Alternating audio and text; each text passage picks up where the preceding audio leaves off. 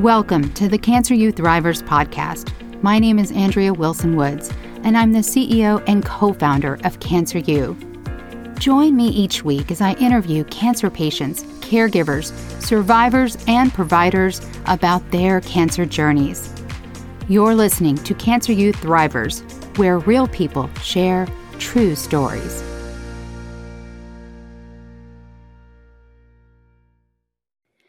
Martha Tettenborn is a 35 year veteran, registered dietitian, low carb health coach, and a recent ovarian cancer survivor.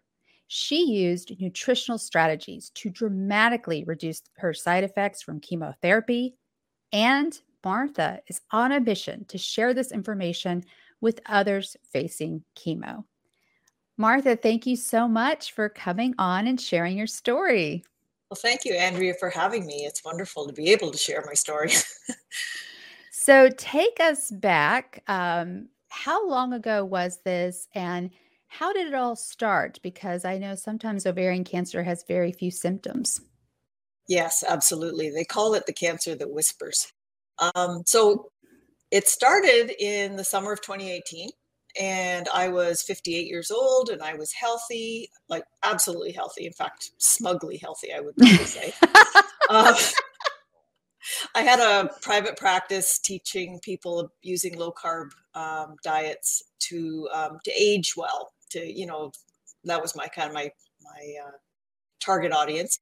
And I had just started running again after a few years off because I had um, stress fractured my calf, and for a while it was hard to run but anyways, I, I was just having a great summer. And um, I, in July, I got a text message from one of my best friends from forever. And she said, So, what are you up to on your plank? Um, because she had been working out all winter and I'd been kind of inspired by her to get back into doing some body weight exercises because really all I like to do is run long and slow.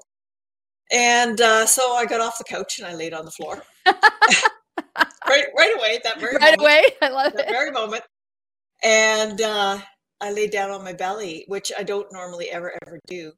And uh, there was something there that had mm-hmm. never been there before. There was it was like I was laying on an egg or something.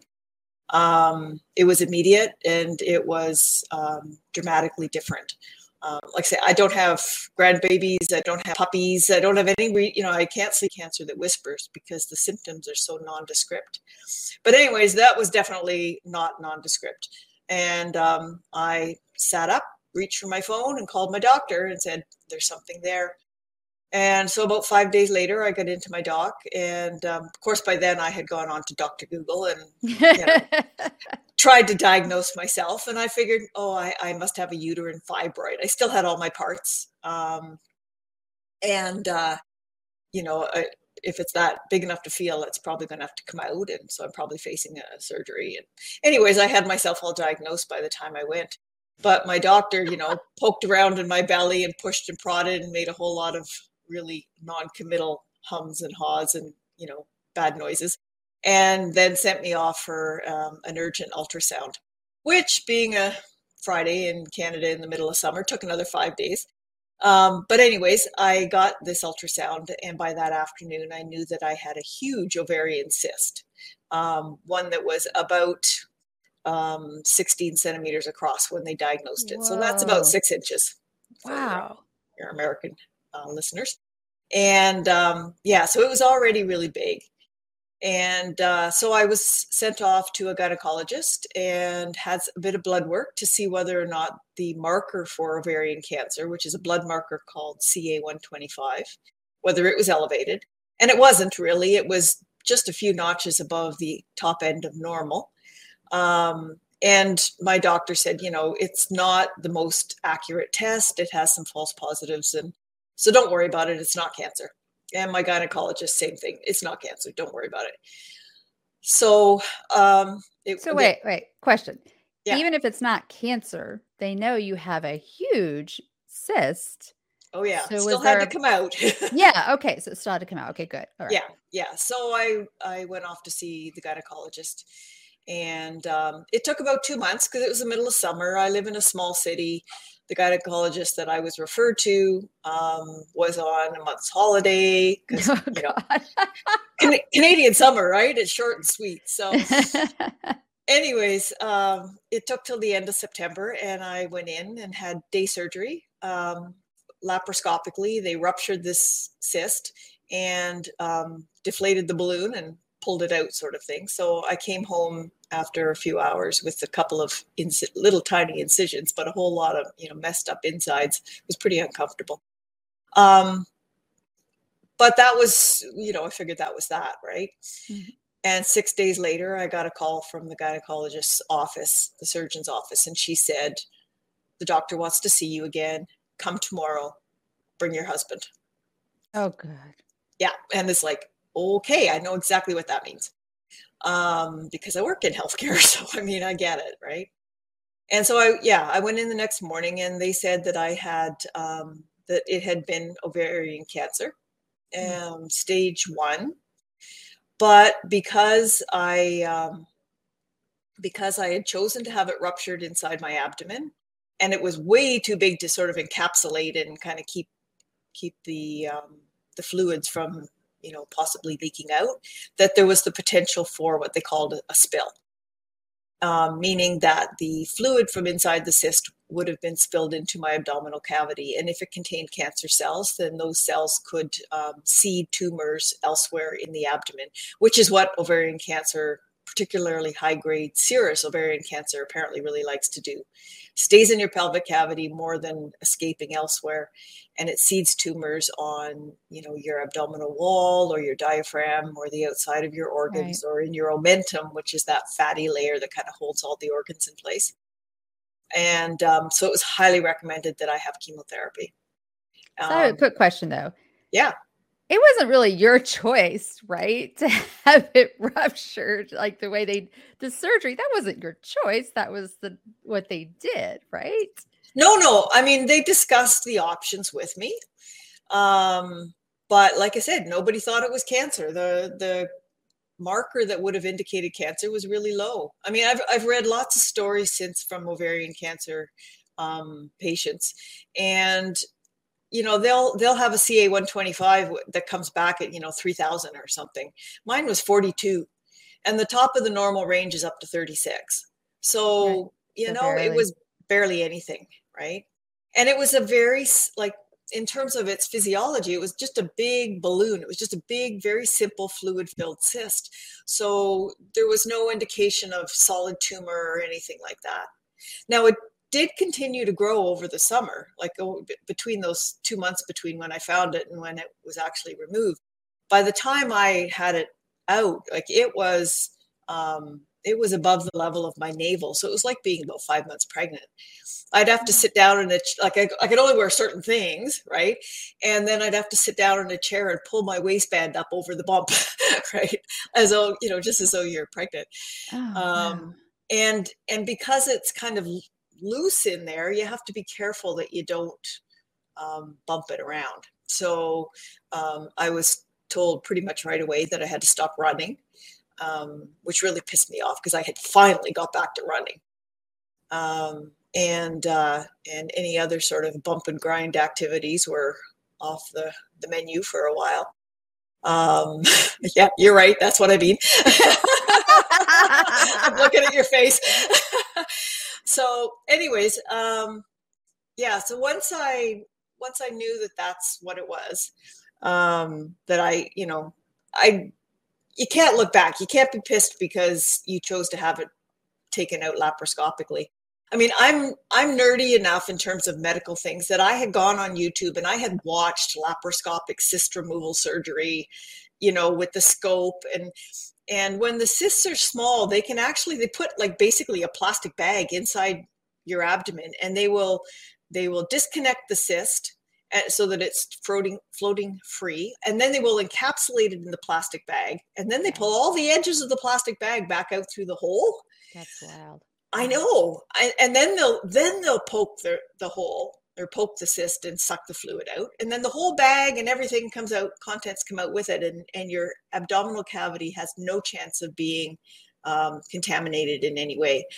But I mean, even when I met with the locum surgeon in the middle of summer, she said, like, oh, well, the biggest bags we have, and this was down in London, which is our regional cancer center about three hours away. She says, even the biggest bags we have down there are about 10 centimeters, and your cyst is already about 15 or 16. So we knew that wasn't a, an option. But um, I can also say that with this smugly healthy sort of attitude of mine, that I have never had surgery. Like I have had basically, What? I know, basically nothing. I had my tonsils out when I was five, or no, eight, and um, and I had a little tiny hematoma removed from my eyelid at one point. Uh, that's it. Like I have never been opened up by, so I was terrified, and I'm totally drug naive. Like not a thing. I take maybe a dozen Tylenols a year. You know. Okay, that makes a lot more sense. So you had not had Yeah. so, so rather than being open up and cutting the whole thing out and getting it one big piece, this other option laparoscopically, It totally um, made sense. right? Yeah. That makes sense. Yeah. yeah um, so yeah that was my kind of the decision i made. So so at that point i was referred to a, uh gynecological oncologist Sure. um, at our regional cancer center which is about three hours drive from where i live in rural ontario. Um, and uh, fabulous center and fabulous man that i was referred to. Um, and he highly recommended that i um, that I do chemotherapy, but also that I complete the standard of care for treatment for ovarian cancer, which would be to have a hysterectomy and, um, you know, let them have sort of a look around in there. So the, the, the ovaries and the tubes are already gone, but um, but that was kind of highly recommended.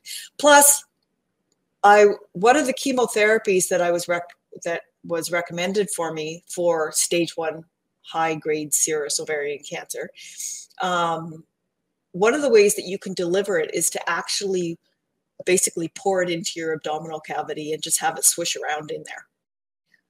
I know, it sounds crazy. it sounds just icky, but yeah. yeah, so it's called interperitoneal chemotherapy. So they actually this type of of cancer um, isn't a, isn't an escape artist. It likes to kind of hang in the pelvic cavity and see tumors in there. So you can actually apply the chemo directly to where it likes to be. And so, not that it was the easier route, but I sort of said, you know what? I only intend to do this once. So hit me with your best shot. Like let's let's get her done.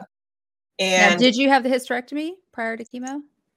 I did, yes. You did. Okay. Because I also had to have a port placed Mm. um, for the delivery of this interperitoneal chemo. So I had to go into a hospital and have an incision anyways. And so basically the doc talk, talked me into it. It was really hard to decide I was going to do that.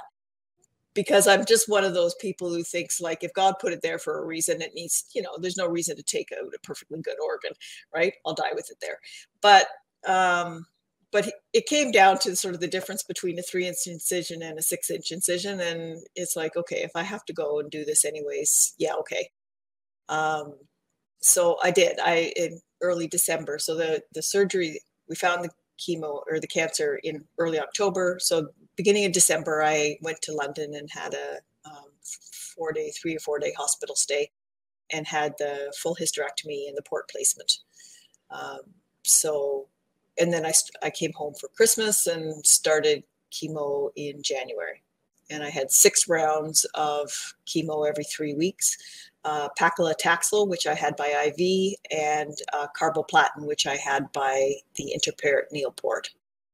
Um, so for each of those, because it was interperitoneal, I had to do it in London. I wasn't able to do Mm. it at our satellite cancer center because they only did IV um, that was part of the decision was that i was going to be willing to do that amount of travel um, because it's central ontario in the winter um, i actually Yeah, we're got talking January, right? January, january 2019 now. february march april yeah yeah i actually got storm stayed in uh, london one for one of my chemo treatments i couldn't get home because they closed all the roads up here Wow. um, so yeah, I ended up having to stay at a friend's house for the night after chemo.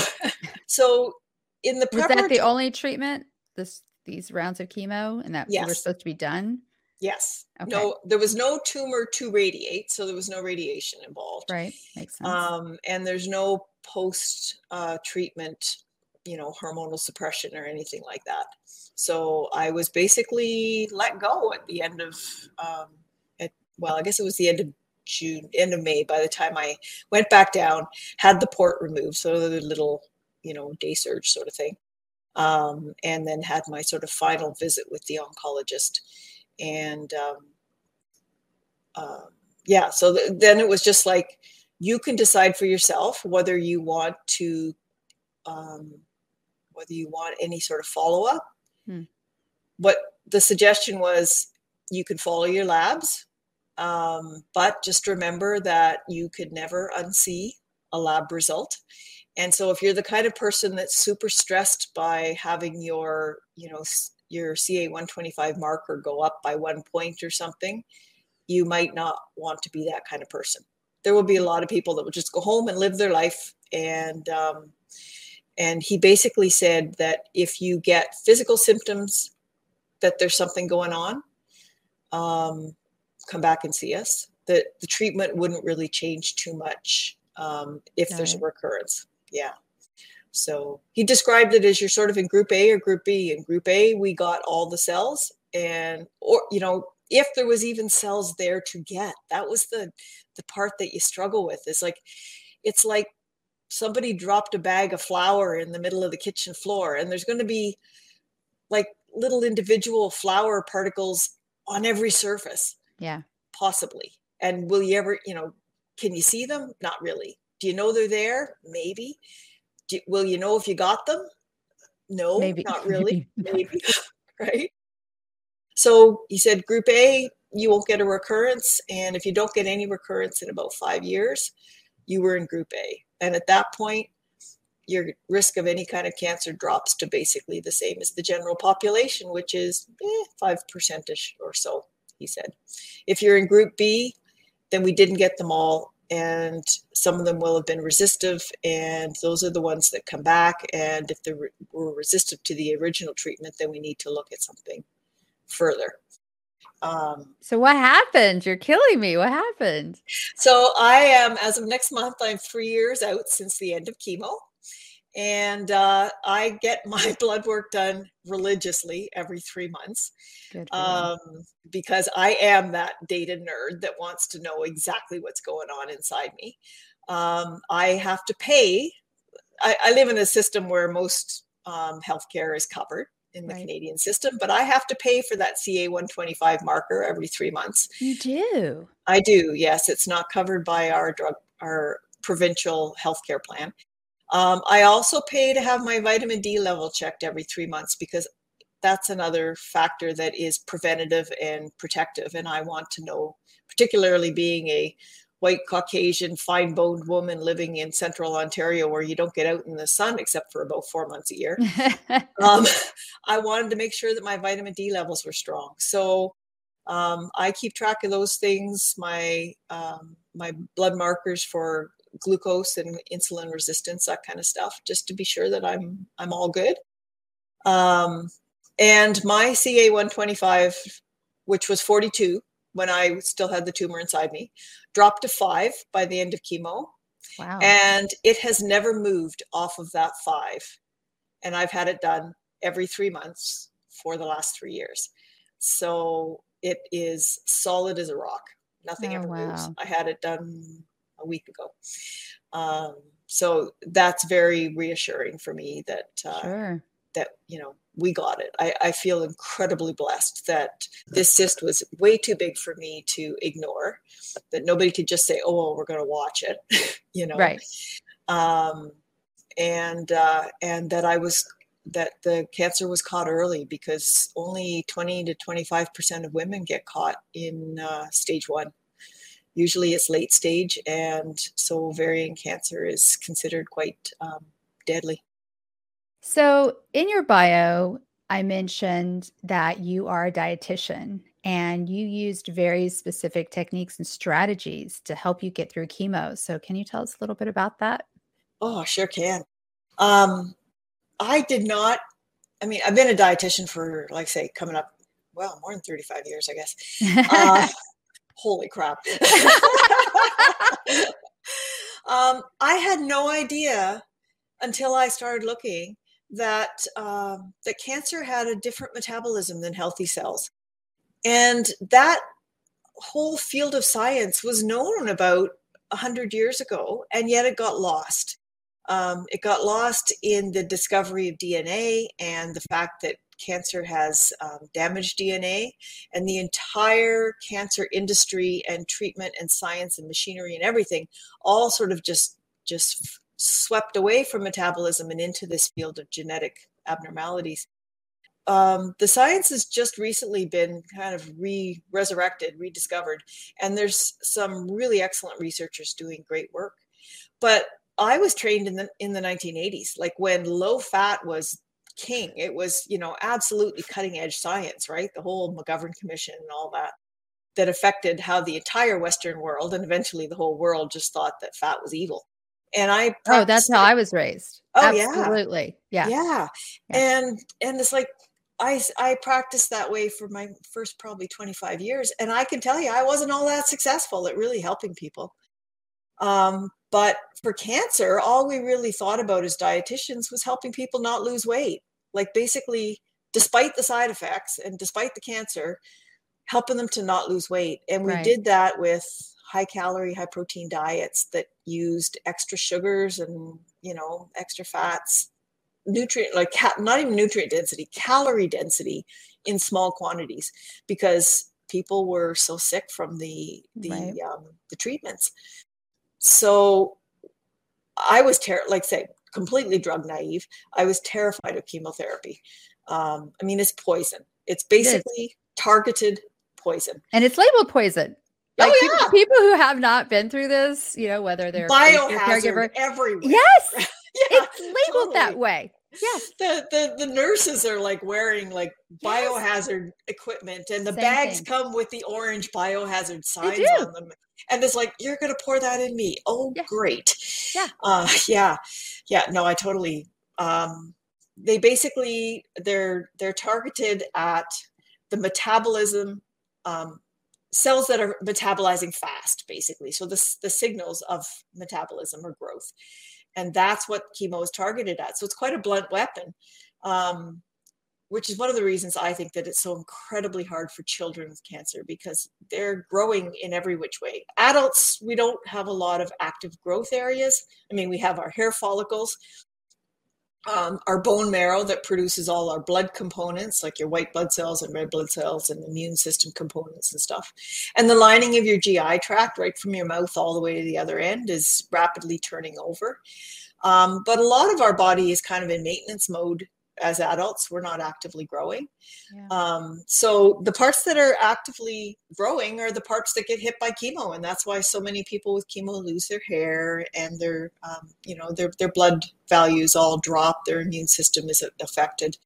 Um, and i you know I, I did have those symptoms but um, but once i discovered that that cancer has a different metabolism like that just blew my mind and then when I realized that chemotherapy is targeting metabolism, like once you start talking about metabolism, you're talking about fuel. Yeah. And fuel is nutrition, and nutrition is my shtick. Like that's where I live, right? so it's like I, I think I, I think there's things we can do, and I started looking and well, my God, there there is. There's research being done. There's speakers at conferences.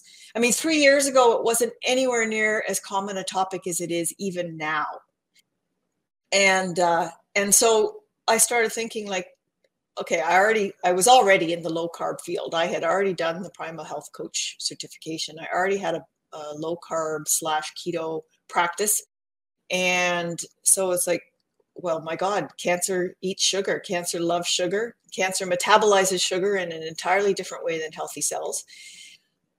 If we can cut down sugar and keep insulin low, because insulin's a growth factor for cancer, um, and insulin goes up in response to your sugar intake.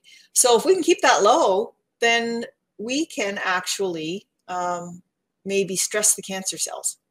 And then when the cancer cells can't get the growth factors and the energy that they want, they're stressed, and then you hit them with something. And that's where the chemo or the radiation or the hyperbaric oxygen or, you know, there's a variety of traditional and alternate therapies that are being used but you pulse them or you hit them while they're while they're stressed. And yeah. so the the treatments become more effective. And so i thought wow like i can i can do that. But then it went beyond that because if you get into ketosis there are a lot of parts of your body that are very happy burning ketones for as an alternate fuel um, particularly your brain. Would you explain to a layman's audience what is keto? What does it mean to be ketogenic? What does that diet even look like? Just so people sure. have kind of a, a, you know a base understanding. Yeah, sure. So ketones are an alternate fuel source that's made in your liver when your carbohydrate intake is really low. Um, so a ketogenic diet really just refers to a diet that is low enough in carbohydrates to put your body into ketosis. And that can look like a lot of different things. So there's, you know, there's all kinds of terms out there like clean keto and dirty keto. you know. um, what they basically mean is how many processed foods and how much cheating you're doing while still keeping yourself in ketosis. Oh, uh, okay. I didn't yeah. know that. I didn't know that. That's what, what they... that's what dirty keto means. Okay. Um, as as much as anything. So a clean keto is is like meat and and low carb vegetables, basically. Um, maybe a few berries and healthy fats. So um, to be in ketosis, the the kind of level of, of carbohydrate intake varies depending on who you are and your activity level and your size and all that. But generally, it's below about 50 grams a day of carbohydrates of, um, of metabolizable carbohydrates. So not usually, you don't usually count fiber because it stays in your gut for the most part and is digested and, um, and metabolized by your gut bacteria. But the parts that you can absorb, which is like sugar and um, starches, which your body breaks down and then absorbs as sugar. So if you can keep that really low, then you your body will respond by creating ketones. And um, you can do that by being um, all carnivore um, some people do it that way. You, but one of the fastest ways is fasting. Hmm. Just nothing. Don't eat anything. Yes. Your body will be fine, um, and it will produce these ketones. Um, so, what I wanted to do was to go into each. I wanted to keep the cancer from having a happy growth environment. So I I was strictly ketogenic for the entire time I was on chemo.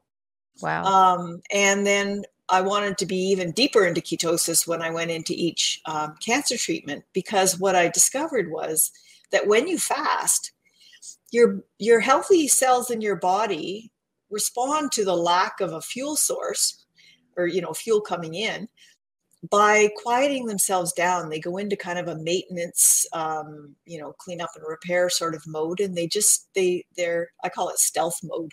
Because basically the the metabolism slows down enough that the chemotherapy which is targeted at high metabolizing cells misses them. It just flies right overhead and heads for the cancer cells that have the big red flashing lights on them.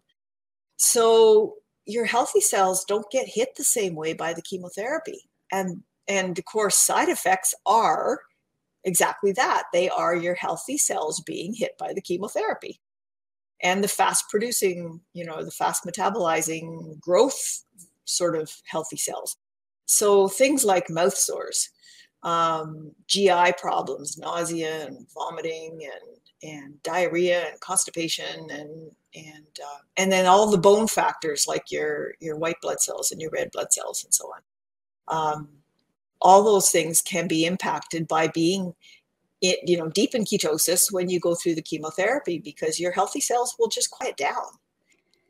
Did you have any of those typical side effects that you were just talking about? And if you did, were they definitely less, you know, and more manageable? So, I mean, did absolutely okay? So dramatically less. Yes. Okay.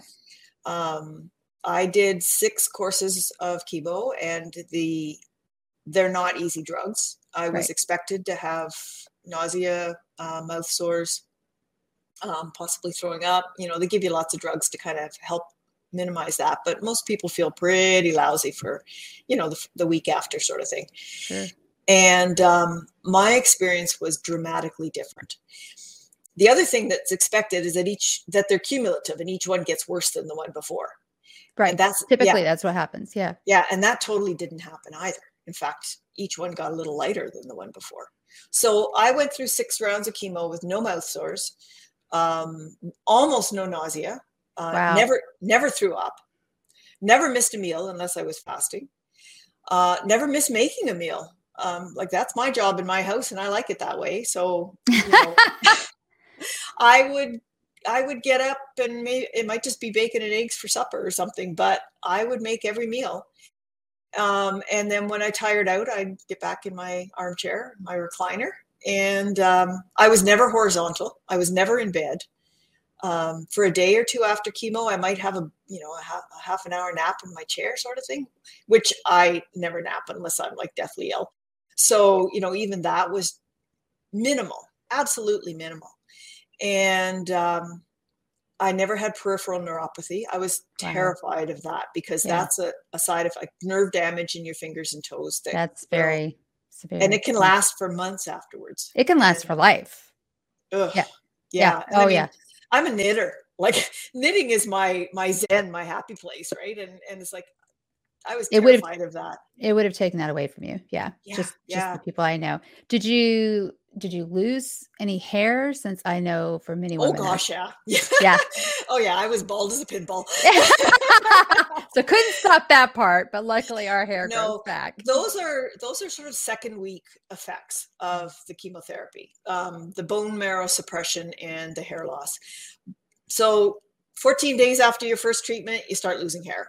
And I did 14 days after my first treatment. And so I just took matters into my own hands and I had my husband shave my head. Um, and I was bald for the next six months. So, yeah, which is also, I, I did a blog post about it because it was um, a fascinating experience. Your head is so cold. Like you have short hair like me, I think, from the mm-hmm. look of yeah. it. Yeah. Yeah, I do now. Yeah and um, you have no idea how much insulation is on your even short hair until you don't have it. I, yeah. I, literally I stood up from getting my head shaved and moved across my just moved across my kitchen floor, and the breeze of moving across a room made my head hurt. It was oh stunning. gosh, yeah. Wow. People, people don't tell you that stuff. During this time, what was your worst moment, if there was one? Um, I didn't, you know what? I honestly didn't have a worse moment. I went into this feeling like I had this whole process by the tail.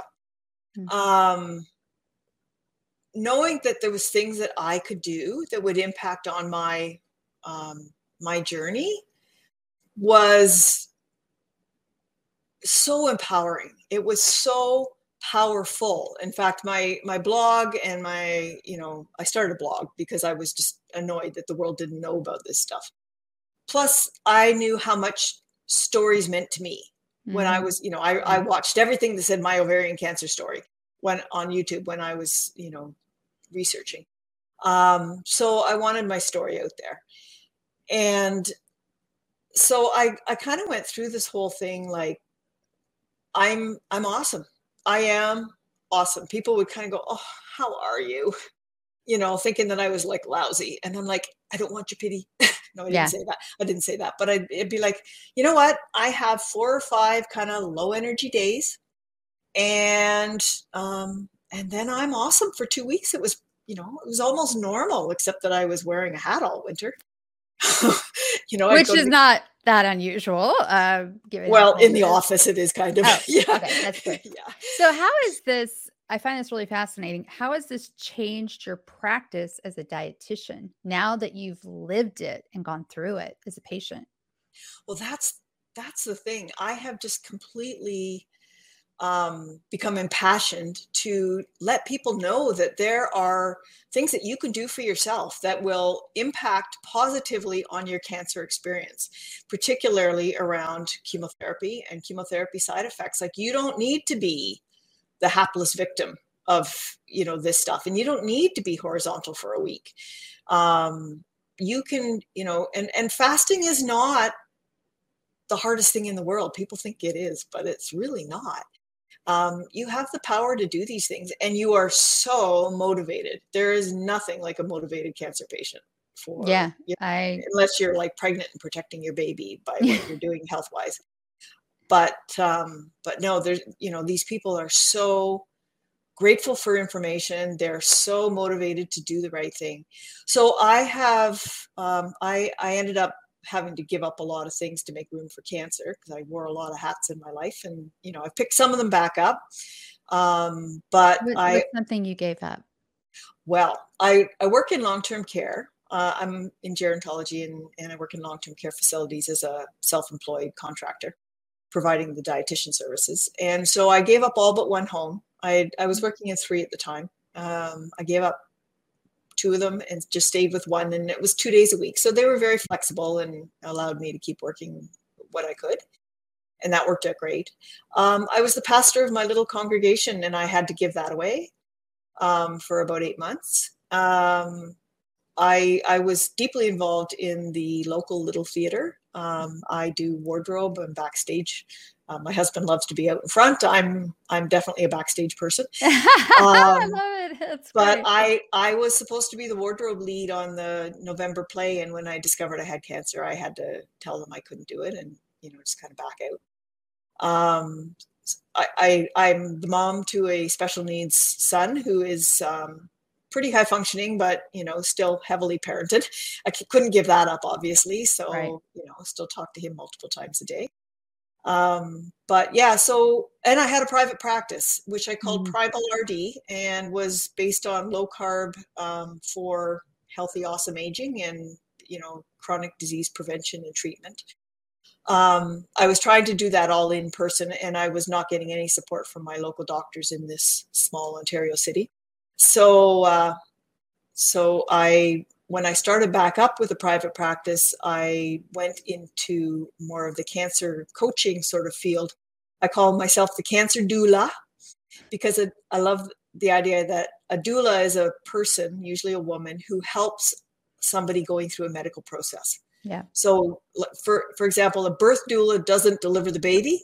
A birth doula is there to support the mother, and that's how I feel about what I do for cancer treatment. I don't know, I don't provide the treatment, but I help support the person who's going through the treatment.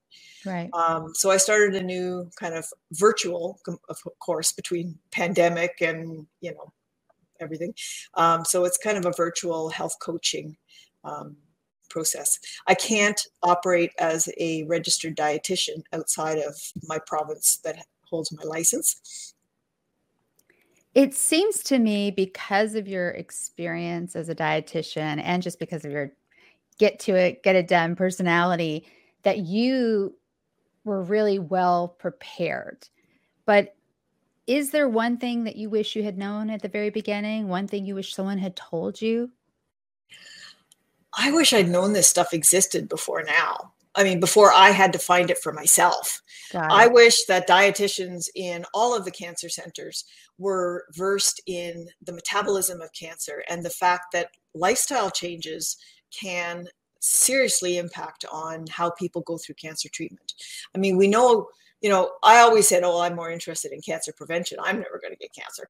Um, and I said that despite the fact that my mother had premenopausal breast cancer. Um, and I mean, her sisters and her are both in their 90s and and currently still living well. And and my mom died at 55 of breast cancer after 10 year journey with it. So, um, so I always said I don't think I have any propensity for cancer, um, and I I was more concerned with um, with prevention. If you could only do one thing to improve healthcare where you live in Canada, what would it be and why?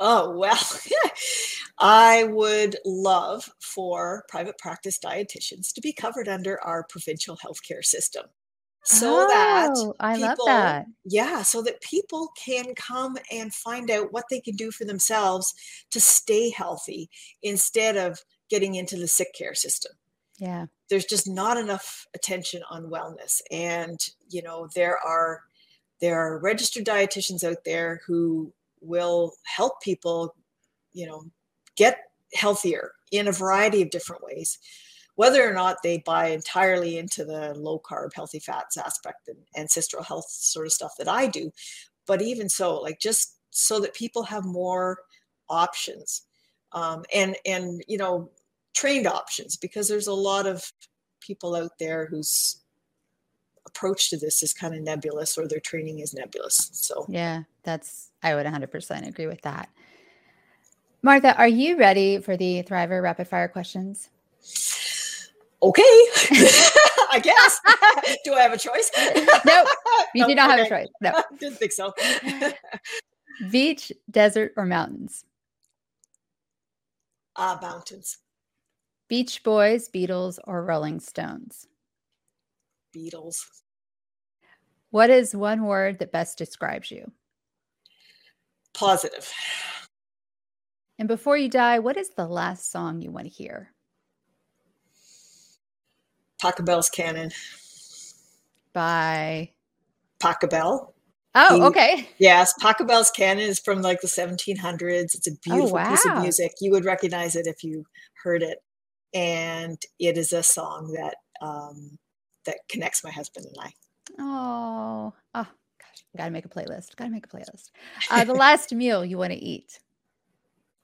The last, assuming I still have all my teeth at 95. Sure. Okay. Um, it's probably going to involve a small steak and some um, chicken wings. um, and the chicken wings will be breaded with pork rinds and cooked until they're super crispy. Um, so and then out would, with oh yeah, oh yeah, and it w- would probably be followed up with a small glass of uh, Zacapa twenty three year old rum.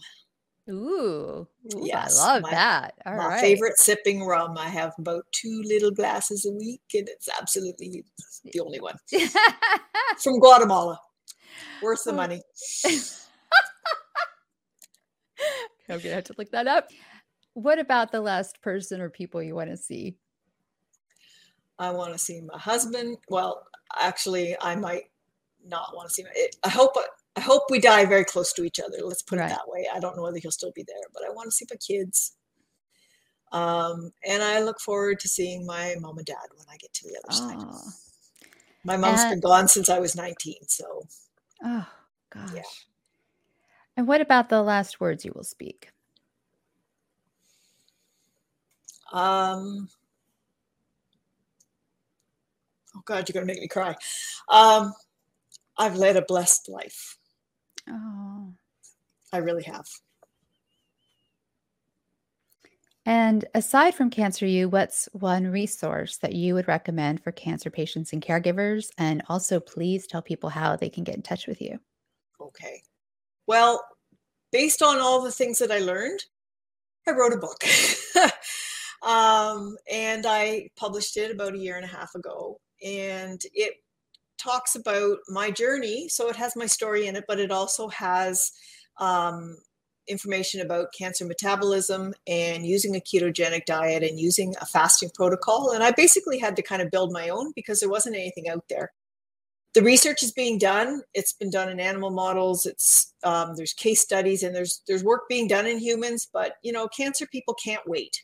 We just can't right. wait for the research to catch up. And there is very little risk involved in using these um, strategies. So, what's the title of your book and how can people find it? Okay, so the book is called Hacking Chemo because we're not suggesting you don't do traditional therapies. We're saying you can hack what you do with the traditional therapy. So, hacking chemo using ketogenic diet, therapeutic fasting, and a kick ass attitude to power through cancer. And you can um, find me at my website, and you can find links to the book um, pages also at my website, um, which is just my name, marthatettenborn.com, all Perfect. lowercase. And the blog is like the, it opens to the blog. So the blog um, is there. There's all kinds of recipes in the blog. There's my story. There's nice. some research. Um, yeah, so I, I try. I, am not a prolific blog writer, but uh, but there's a bunch of stuff there. And the chemo fasting protocol that I actually used is the first blog post I ever put up. So it's there. Oh, but great. also, if you sign up, uh, if you put in your email, then you get a download, um, which is the chemo fasting protocol all in one page. Nice. Okay, we'll put a link to that in the workshop and the show Thank notes. Martha, thank you so much for coming on and sharing your story today. Well, thank you for having me. It's been really great to talk to your audience, and uh, I'm I'm all about getting the message out. So I appreciate that. Thank you for listening to the Cancer U Thrivers podcast. If you like our podcast, give us a five star rating and review and tell your friends about us. Subscribe on Apple Podcast, Amazon Music, Spotify, Stitcher, or wherever you're listening right now. If you want to share your cancer journey with the world and be a guest on our podcast, go to our website, cancer.university. That's cancer.university and hit the contact button or click the contact link in the show notes. You've been listening to the Cancer U Thrivers podcast. Real people, true stories.